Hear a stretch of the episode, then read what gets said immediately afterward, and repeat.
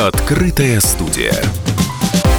Петербурге стартовал Медсовет 2019. Это ежегодное отчетное мероприятие Центральной дирекции здравоохранения РЖД. Э, принимают участие в этом Медсовете представители Минздрава, Совет Федерации, администрации Санкт-Петербурга, а также топ-менеджеры крупнейших компаний.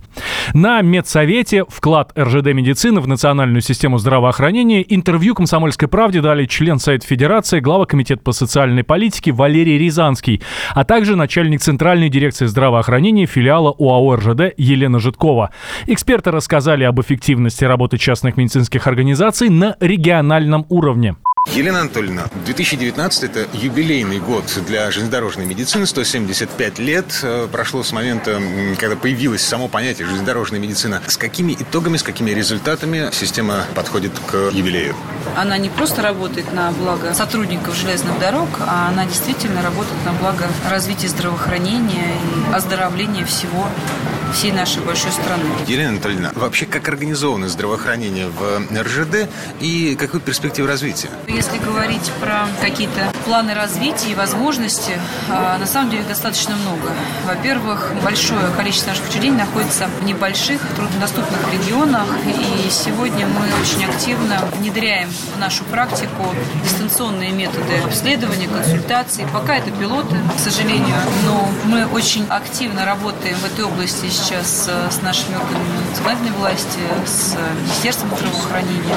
Валерий Владимирович, на сегодняшней конференции вы услышали что-то, что может каким-то образом изменить российские законы, связанные с медициной? Услышал, потому что законы не могут быть абсолютно совершенны. У нас есть э, те недорешенные темы, которые ставит перед нами сама жизнь. Вот общаясь сегодня с руководством медицины железнодорожных наших э, богов, надо сказать, что у нас есть темы, которые, ну, будем говорить так, их не устраивают и не устраивает справедливо, как мы их отработали.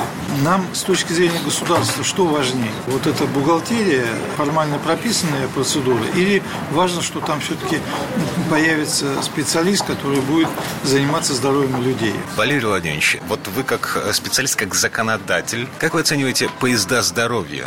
Это очень здорово для большого числа малых населенных пунктов, в которых этот поезд будет зачастую единственной формой оказания серьезной медицинской э, помощи с точки зрения профилактики. Медсовет продолжает работу. На мероприятии обсуждают э, главные темы. Это вопросы здравоохранения, нацпроектов и законодательства в сфере регулирования работы частной медицины. Открытая студия.